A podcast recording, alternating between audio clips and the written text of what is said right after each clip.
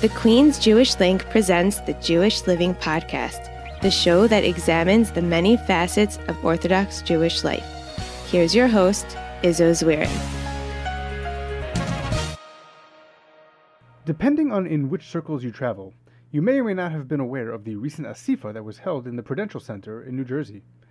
If you think back to the last such Asifa in 2012, you may remember that it was targeted at the frum male population and railed against the dangers of the internet. That was at a time when smartphones were just beginning to be the primary mobile phone in individuals' pockets. The gathering at Citi Field was there to warn against the dangers of the internet. We are now 10 years later, and a new Asifa took place. This one over two nights and directed at women. Now, usually we would have on someone who may have helped organize the event or a community leader, but I wanted to try something different with this episode and have on a guest who is simply listening to the speeches. Hi, my name is Bella Silber, and I'm here to talk about the Nakadesh event that took place a couple of weeks ago at the Prudential Center. Bella will discuss what went down at this two night event, share her thoughts on the tone and tenor, and we will discuss if this Asifa will be more successful than the last one. All right, Bella, thank you so much for joining me this week. I appreciate you giving us uh, time out of your hectic and busy schedule. Um, I want to get a little bit of a background on you, uh, particularly as it pertains to uh, this event that happened recently. W- what is your background? How did you grow up and where are you now?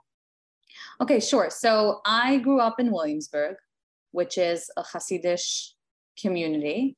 And I have since moved out to Tenafly, New Jersey, um, which is a modern Orthodox um, community for the most part. So I want to get a little bit of a background as to what the history of this event that took place in the Prudential Center. Um, I know that there was an ASIFA back in Citi Field in maybe 2013 or so, 2012, 2013, something like that. Right. Um, was this like the sequel, the part two of that of that gathering? You know what? I don't know exactly, and I don't know for sure, but it definitely seems like it. Okay, so tell me about that gathering and then what the goal of this one was supposed to be. Okay. Um, so obviously, I wasn't on the board and I wasn't involved in organizing this event. So I can't say for certain. And whatever I'm saying is purely based on my knowledge of, you know, being in the community for that many years. I have a family member who's involved in, in the event and he's an organizer. Um, I speak to a lot of people who are involved and I've attended the, the live hookup of the first um, ASIFA. So this is where I'm taking my information from. The first ASIFA was intended for men, okay? Um, the head of the, the household, the head of the household, so to speak. Um, and its purpose was to educate, or rather, I think educate is not really the correct term because even if they might have marketed it that way, it wasn't necessarily educational. It was more so of a an awakening to the men of the community to get mindful about the internet and about the use of the internet. Um, at the time, the leaders were struggling with this. The internet was getting very widely popular. Um, of course, the internet had been around for years, but in the Hasidic circles and in the Haimish circle, so to speak, it was becoming, as the internet was becoming more and more popular and more widely used in general, and more and more things were available online and got more accessible, um, obviously it, it, seeped into the communities and they were extremely worried about it. Right. This um, is a time like when smartphones were just about starting to dominate the cell phone world. So like I remember at that point I did right. not have a smartphone, uh, but very shortly afterwards I did and everybody else did. Exactly exactly so they wanted to they wanted to ensure that people are aware of the dangers they wanted to ensure that people um, use it mindfully. They wanted to know that it's being controlled in some way. And of course, they wanted to ensure that the youth don't get access to it at all. Um, so that was the first ASIFA, and that was the purpose of it. And they came out very strong against it. And that's when all these organizations started. And I don't know if you're familiar with them, but there's organizations such as um, Meshimer, um, Geder. Um, there might be one more, one or two more, but they're basically um, tech companies, for the most part, that put filters onto phones, onto smartphones, and onto computers. Um, that's when these companies started being born and they dominated the entire industry. So obviously, regulations in schools, regulations in businesses were very much tied into these companies, me- meaning if if someone wanted to go work in an office, one of the questions she would ask or he would ask their potential employer was if they have these filters installed on their computers or if um, schools were interviewing parents um, to accept their child into schools or into institutions, they would require the parents to put these filters on their phones. So this became very much part of the culture and it became a requirement. Okay, so I have some experience with not filters, but there's a program called Covenant Eyes, um, where it's not something that blocks anything, but it's more of a a, uh, a buddy system where it yeah. uh, where it basically sends your entire search history, uh, any apps that you download, anything that you're doing on the apps that uh, to a friend, um, to somebody that you trust, and that person's supposed to be able to call you out on certain things that you shouldn't have been doing. Um, and the report comes in with certain um, different with different ratings on on on sites or or uh, or or images that you might have seen. So it'll tell the person, yeah, pay attention to this. So the, you'll get like a whole list of greens, which means that's fine. A yellow, which means look out, and a red means hey, pay attention to this one. And it was up to the the friend to make sure that you knew that somebody else was watching you, that it wasn't just uh, you uh, privately on your phone. Is that something that, uh, the community ever looked at? Yes, I think there were a couple of such um, ideas. I don't think they called it Covenant something like that. I think they oh yeah Covenant Eyes think, or something like that. Like I think Covenant Eyes is actually a Mormon company, so it's interesting. We could sounds very no, it, it is sounds very Christian. It is yeah. So but but the but the goals are the same. Yes. So it, it's it's always interesting when we can take things from other other uh, religions and ethnicities and apply them to what we need them for. Obviously, this one's very straightforward. It's, it's something like that. Um, now, that was 10 years ago, about.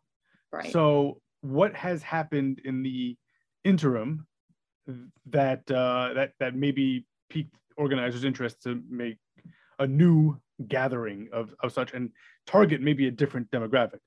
Okay. Um, I think part of the answer to the question is what you already said in the question, which is that something must have happened that piqued their curiosity or that hinted to them in some way that they need to do something else. Um, what exactly it was, I can't tell you for sure. Like I said, I wasn't sitting in the board meeting, but I think that the fact that they made it for women um, said a lot about what they thought would happen if they do it again for the men. I'll leave that up to the listener's interpretation. Okay, so they create this new organ or this new event for women, and tell me a little bit about this. Who was invited to this? Um, I know there was two nights for for, right. for for different languages. So tell me about this new event. Okay, so this new event was marketed as something that is a requirement for women to attend to. It was vital. It was important to the continuation of the kedusha of Klal Yisrael. Everyone must come all the schools required all the parents to buy tickets. Um, shuls were asking their members to go home and encourage their wives and their daughters and you know anyone in their family, their mothers, their sisters to attend to buy tickets. Um, I don't know this for certain, but I know that some schools actually required it to the extent where they actually tracked and made sure that every single mother of their institution and student of their institution actually got a ticket. Um, again, I can't speak to which institution and which organization this was, but I did see text messages on people's phones, screenshots sent to me um, saying, um, we've noticed you haven't yet purchased your ticket for this in this event. Please make sure that before whatever and whatever you purchase it. So it was somewhat of a requirement and it was marketed as something that is not, um, it's non-negotiable. What was the intent of the event? What, what, of the event? What were they trying to get? And, and, it was it was two nights, one night for Yiddish speakers and one night for English speakers. Right. right? So so let's talk about that first. Okay. So so the per the reason why they had two nights was purely politics, in my opinion. Um, they the the Yiddish speaking religious community and the English speaking community um, are very different. Obviously, they're all religious, and obviously they all um, are are Heimish, so to speak.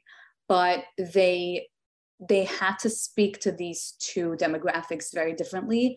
Um, and they also had to appeal to the, it's something that's hard to explain when it comes to like, when it comes to different Hasidus specifically, there's so much going on between them politically that it's hard to navigate satisfying every rebbe, so to speak. So to give you an example, Satmar would only allow their um, women folk to attend an event that there's only a specific set of speakers, meaning they wouldn't allow speakers who speak to an English speaking crowd talk to their women folk. Right. They just don't agree with them philosophically and, and, in, in many different So they had to curate the speaker, the, the, the, the roster of speakers. In order- Exactly. The Okay. roster of speakers had to, to cater to different crowds and it had to be approved by the rabbis and, and all that. So they had to make two separate events for these for these reasons. The the Yiddish speaking event was mainly for Williamsburg, Monroe, probably a little bit of Monsey, um, and then Boro Park Yiddish speaking women. Although I imagine that a lot of Boro Park people went to the English speaking one. They did not have buses to the English speaking event from Williamsburg. It wasn't an option. The English event was for Lakewood mostly, and then whoever else, Boro Park probably and, in Monsey, English speaking crowd. The vibes at both of these events were very different. The Yiddish speaking crowd had a much more serious tone um, and a much more scary tone. And the English speaking event was much more inspiring, a, a bit more motivational oriented. Why do you think that is? I think that's because of the type of speakers that you have at Yiddish speaking events and English speaking events. It's interesting because I, I, I, I asked you that because I wanted to know if it was the speakers or if it's the audience. Like, does the Well- audience respond better to, do, do certain audiences respond better to inspiring versus fire and brimstone? Or do certain speakers, are, are they more effective with fire and brimstone versus, versus uh, insp- inspirational? No, I, I have. It has nothing to do with the audiences. Um, a- a me coming from a very Yiddish-speaking community and always being surrounded by Yiddish-speaking women, we enjoyed the English-speaking speakers way more. When we wanted to listen to something inspiring and we wanted to listen to something nice, we went and listened to uh, the the they had we obviously didn't have podcasts or anything sophisticated at the time but we listened to these hotlines that had like rabbis and doctors speaking, seminary principals and teachers speaking, rather than your local, you know, dying from around the corner who Right. gave a shiur. Um, I don't think it had anything to do with the audiences. I think it's mostly just again the rabbis and their politics and the type of the type of messages that they allow their women to hear.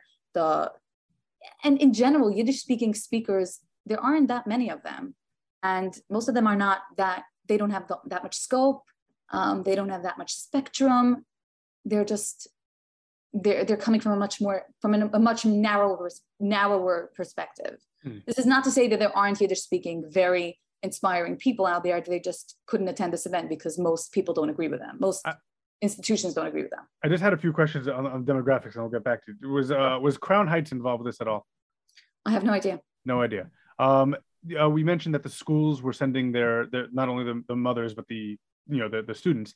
What age do you do you know of that was was going from from what age are you are you talking about high school? Are you Every- talking about every like like uh, is is a, is, is a six year old going? Is a is a ten year old going? Like probably not probably not. So where where teenager starting? high school girls so High school girls. starting from the age of 14, 13, 14, up till my mother, who's over 70.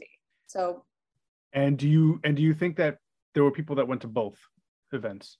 there may have been, but if if someone did go to both events, it was probably for educational purposes. Maybe teachers and principals who wanted to hear both perspectives, wanted to know what to tell their students. Um, people like that had an agenda. Community community leaders type of a thing. that- community that- leaders, that- yeah, okay. exactly. People who had to be in the know. All right, so now let's get to what actually uh, took place at what what what type. Let, let- we'll we'll start with the the Yiddish side, and then we'll go to the English side. So with the Yiddish side, what was the overall message to the women in attendance?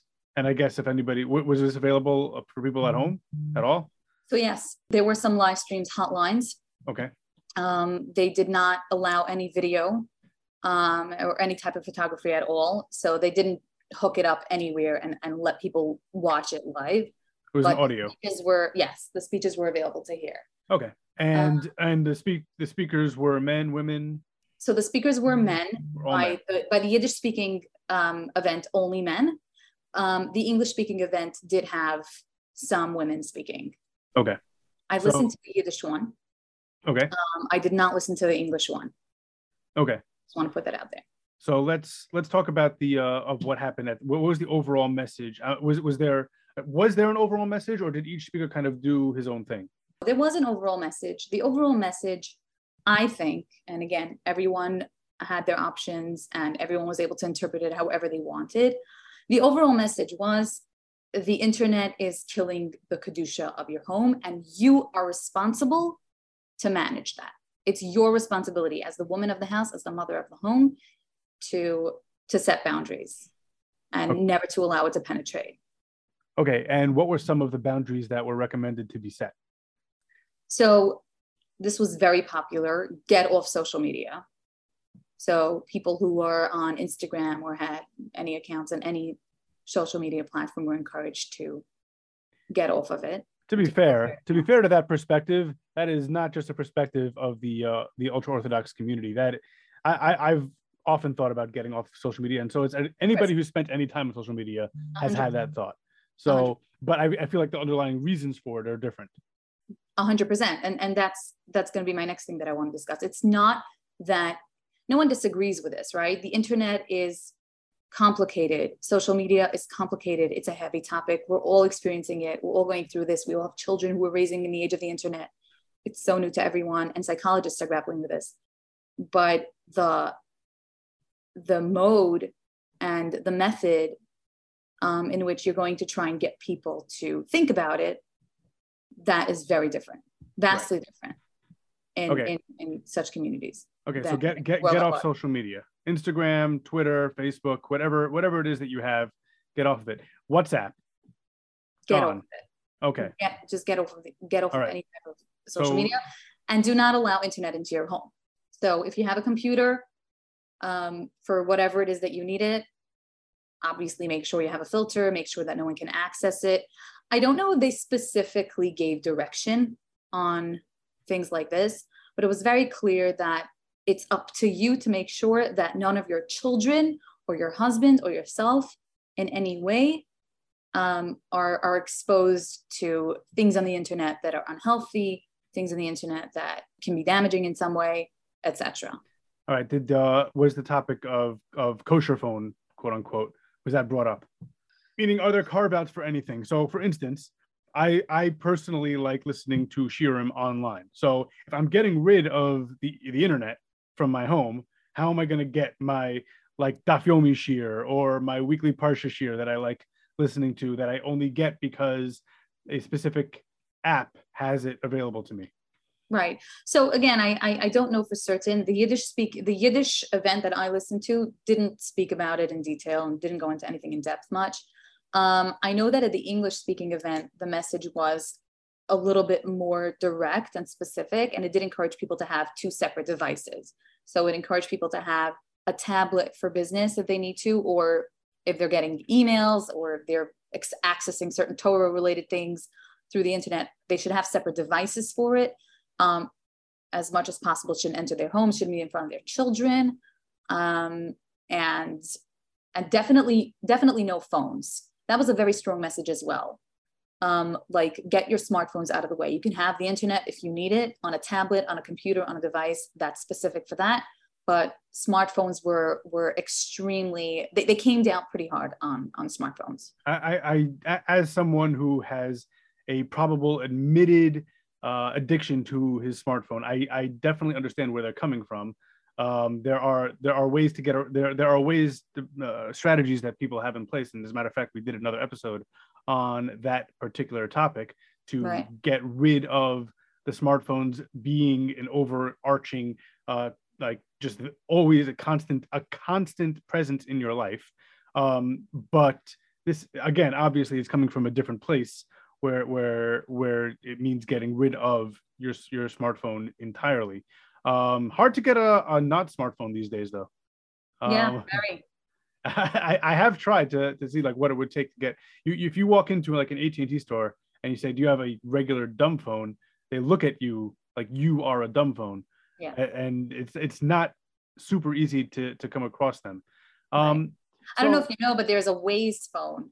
So for people who don't want to have a smartphone, but they want to have Waze, um, because for some reason the Waze app became the app for driving and Okay. uh, mapping.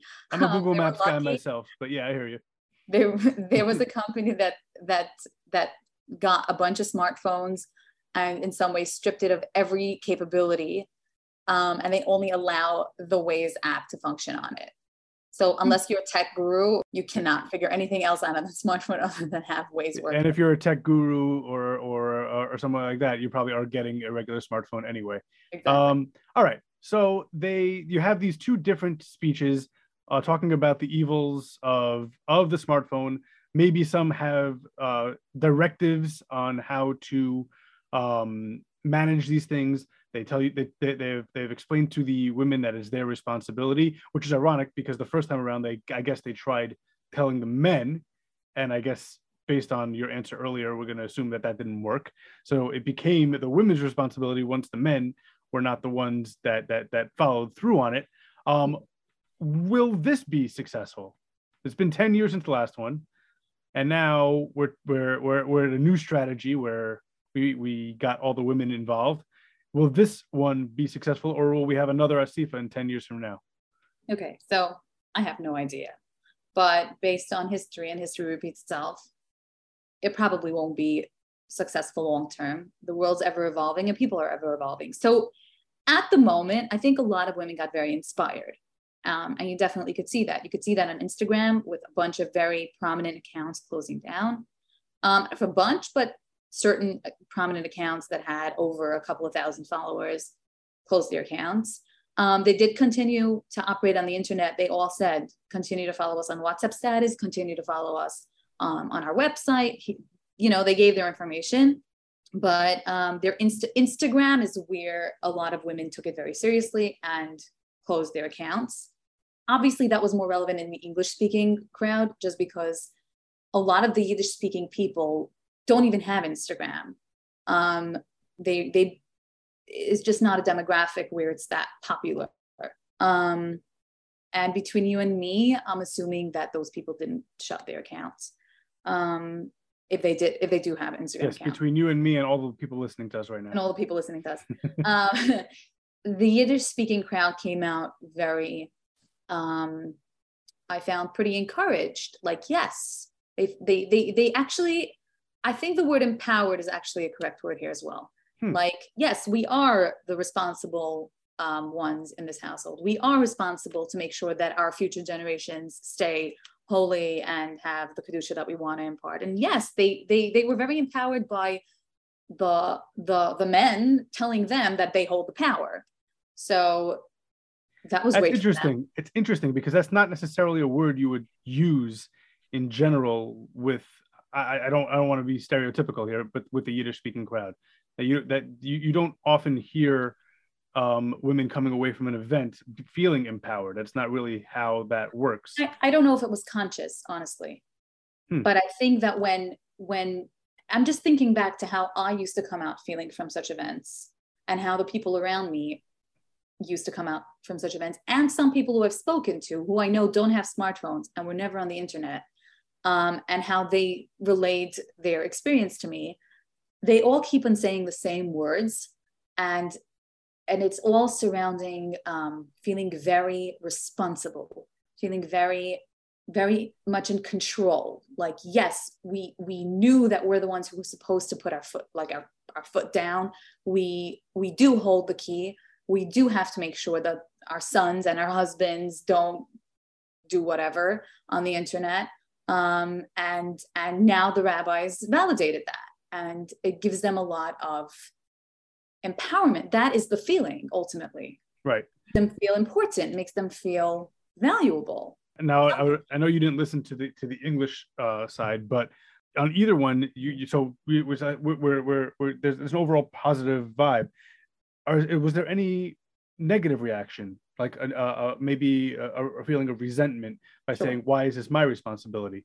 A hundred percent, a hundred percent. And you saw that on Instagram a lot, um, especially after big accounts closed down. You had other influencers posting about it and talking about it and kind of telling them off and and saying, "Well, you know, thank you for your for your judgment like toward me like we all were here for many years. We all got very successful. Instagram was a great space for women. They all empowered each other. They all did great things. Um, and they all grew their businesses. It, it was it was a great space for women to grow their businesses and be heard and be themselves. And the the women who stayed on i think all unanimously felt the same way that it was extremely it was judgmental. It made them feel like they were responsible for things that they're not responsible for. Um, it was untrue and it, it probably is untrue um, that they are responsible for how other people try navigate the internet and that of course that it, the, the the message was that it's not a holy thing and that it's unholy and that it's not kosher and that it's and they felt otherwise and they felt that you can bring holiness and you can bring um, wholesomeness into your home despite having the internet and you can be a great jew and a great woman even if you have the internet and even if you have social media account um, and, and being on the internet is, is an extremely effective platform for them to do good. It's not only the bad. Um, so yeah they, there was a lot of resentment and they and a lot of people felt very judged. And they they they made their voices heard. They there there was a lot of talk about it all right, so I want to ask you about two other demographics that are kind of are kind of at this point in this conversation are are, are not really the main the main attraction. First right. of all, men. Um, so the men of the community, does this how do how do how do have you have you seen the reaction from men? Um, are they for this? Are they are they encouraging their their wives and daughters to to take on this role? Uh, do they feel kind of that they've been they've had something taken away from them or that they've been scolded behind their back. How, how, how has the reaction from the men been? I think that the the men and the women both hold unanimous um, opinions on the matter. Those that are pro are pro those that are against are against. Okay. And which one do you think is is more vocal? Is is is is, is larger? It's hard to tell. Right. It's hard to tell because the the i guess the, the ones who are still online are going to be the ones that are going to be more vocal to people who are online, and the ones who ditched their online presence are no longer really av- available to people outside of the community. I don't know. Honestly, I, I think that I think that in general, in, in religious communities, um, this for me, this was more about the targeting of women. Hmm. And I, I don't think that the men, whether they are pro the internet or anti the internet or pro their women or their wives or their daughters being on, on the internet or not, I don't think they really connect with that. I don't think they have the experience that a woman has, um, being able to have her freedoms and her liberties. They just don't. And I don't think they can speak to that. I think that there were a lot of men, I know a lot of men who were extremely upset with what happened um, because they're more feminist and they understand how damaging this could be. But um, I don't get to see the other side, honestly. Hmm. I, I don't and I don't think there's much talk about it. It's a lot of men just don't care. They're like, whatever, another asifa, whatever. Like just right. So it's interesting that you say that because there's basically two ways to look at this. Is it that we're blaming women that they didn't do anything until now, and now it's and now we're really coming down on them, or it's listen, the men the men messed up. They didn't they didn't do what they were supposed to, and we have nowhere else to turn. Please help us. There's two different ways of looking at that of, of what went on and the the way that you just described how a lot of men and this is not just in the Hasidic community uh, right. a, a, lot of men feel it's like yeah whatever okay you guys do you I'll still do whatever I do and uh, and if uh, and if something changes it changes if not it not it, it's kind of probably why the first Asifa wasn't successful because that's kind of how men in general feel. I apologize for all the men out there who I I'm, I'm stereotyping. I am a man also, so I'm stereotyping myself um, and and the people that I that I, that I'm friends with. And this is kind of our reaction to a lot of things. This yeah. kind of brings me to the other group that I wanted to talk about, and that is Orthodox Jews that don't fall into the group that this Asifa was was targeted at. Uh, yeah. Modern Orthodox, um, Balabatish, maybe uh, about, uh, uh, if there's any Chabad people listening, because I don't I don't know if Chabad was involved with this, but a lot of the other Orthodox groups of of of uh, Jews, um, what could we learn from this? Because I think we all agree, and you've said it before, that there are major problems with the internet, and we don't have to go into divulging exactly what the problems are. There, there's there, there's a myriad of them, um, but what can we take out of the fact that there's a, a, an enormous sect of our population that is so intent on quashing the problems that they are willing to spend millions of dollars to bring people into a large gathering to rail against the dangers of this. So, is there something that we could practically take out of it? Is there something that we could cognitively uh, understand? Is there something that we can apply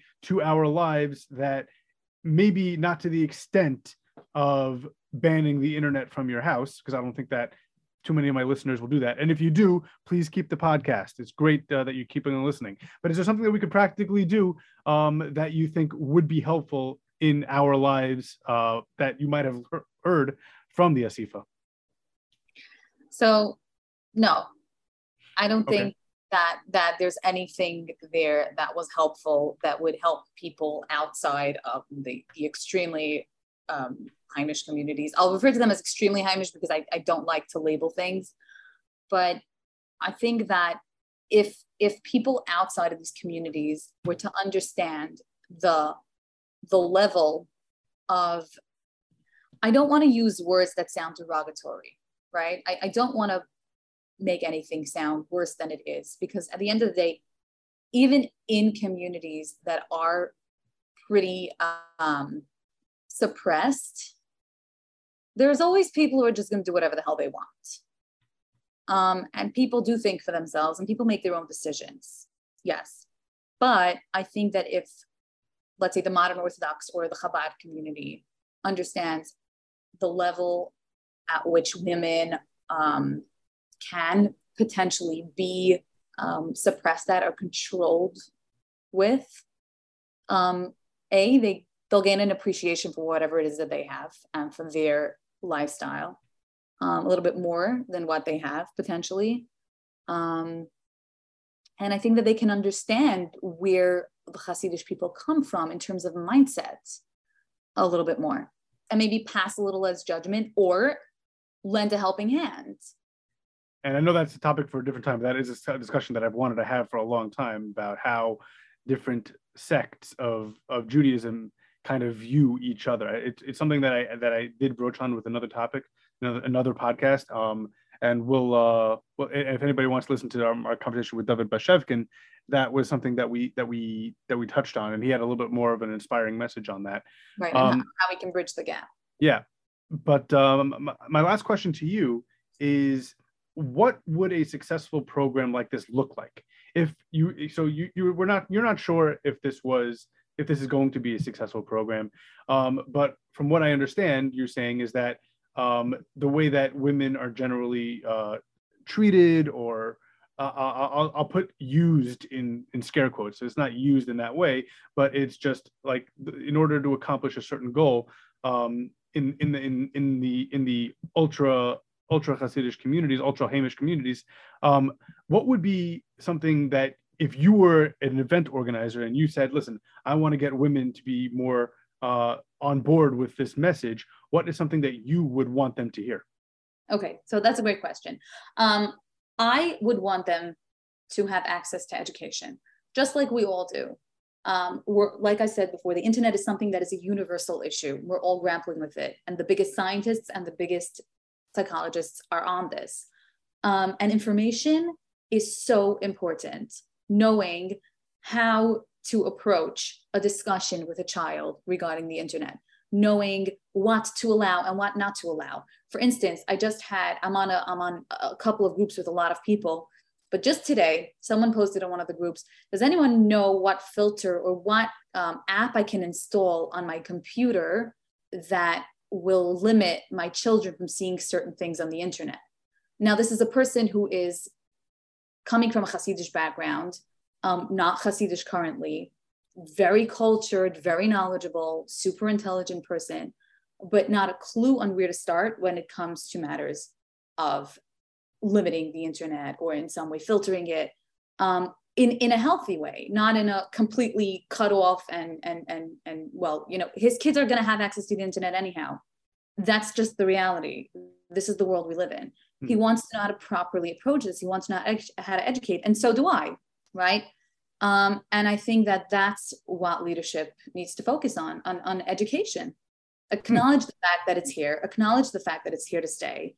Don't try to eliminate it because it's not going to happen and it's not going to work. People will just feel more suppressed and just get more resentful. Educate, educate, educate. Phenomenal. That's a great way to end. Uh, I feel weird asking you this question after this whole conversation, but uh, Bella, do you have places where people can find you on social media? Currently not. Oh wow. That's very impressive. I'm I'm on LinkedIn. Okay. Um, I'm Bella Silber and I'm hoping to open a social media account, not to spite the Asifa. This is something that I've been thinking about for a while and I think I'm gonna make it happen. Um, All right, if your social media of choice would be probably Instagram or TikTok. I'm not All sure. Right. I was gonna say TikTok because that's a little bit more mo- the modern Instagram. Yeah, yeah. Especially um, the content that I want to produce. Yeah. Okay. Um, and we'll look forward to that. And if anybody out there would uh, like me to follow up with them and let me let you know when Bella has opened that, uh, send me an email and we'll let you know when when that happens. Um, Bella, is there any any any final thoughts you want to lead us with? In relation to this topic, I think my one last message would be that women are amazing. They don't need anyone to tell them how to navigate their lives. They have an instinct, they have wisdom that is just innate and inborn, and they should trust that. They don't need anyone or any man eh, to be specific to ever tell them how to raise their children, to ever guilt trip them into thinking that they're not doing it right. They have it innate, they have it inborn, they should trust that and they should go with it. And that's the best, um, that's their best guidance that they can ever get. Phenomenal. Bella, thank you so much for joining me this week. Much hatzlacha in everything you're going to do, and I hope to see you on TikTok soon. Thank you. Such a pleasure to be here.